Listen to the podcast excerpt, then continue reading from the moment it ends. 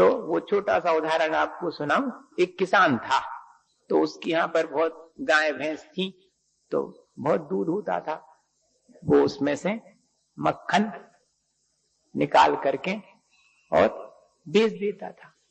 तो ये जो रहते ना, ये ब्रेड बिस्किट बनाने वाले बेकरी वाले कहलाते आज की भाषा में। तो उसको वो एक सेर मक्खन बेचता था। अब एक दिन जो है उस बेकरी वाले ने शिकायत करी कि तुमने हमें मक्खन कमती तोल के दिया, एक सेर की जगह तो वो नौ सौ ग्राम निकला। उसने कहा भाई इसमें हमारी गलती नहीं है, हमने तो तुम्हें ठीक ठीक दिया था, एक सेर दिया था।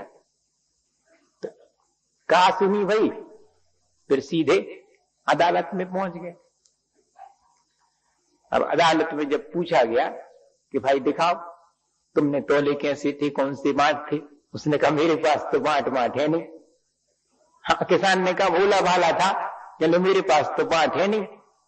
कहती भाई तो तुम जी कैसे देती तोल के? कहती जी मक्खन तो इनको हम अबे दे रहे, इनसे तो हम ब्रेड लेते, ब्रेड एक से रोज। सो रोज जो हम इनसे ब्रेड लेते हैं, सो वही ब्रेड एक किलो एक तरफी धर के और अपना मक्खन दे दे। अब हमारी क्या गलती है? कम पीने करो है तो जी जाने, बेईमानी इनने करी पहले, हमने नहीं करी। हमने तो जितने हमें एक से इनने ब्रेड दिया तो उतने ही बराबर का हमने इनको मक्खन, अब जी कह रहे थे कम पी निकला। आया समझ में? इससे अपन को क्या शिक्षा मिलती है?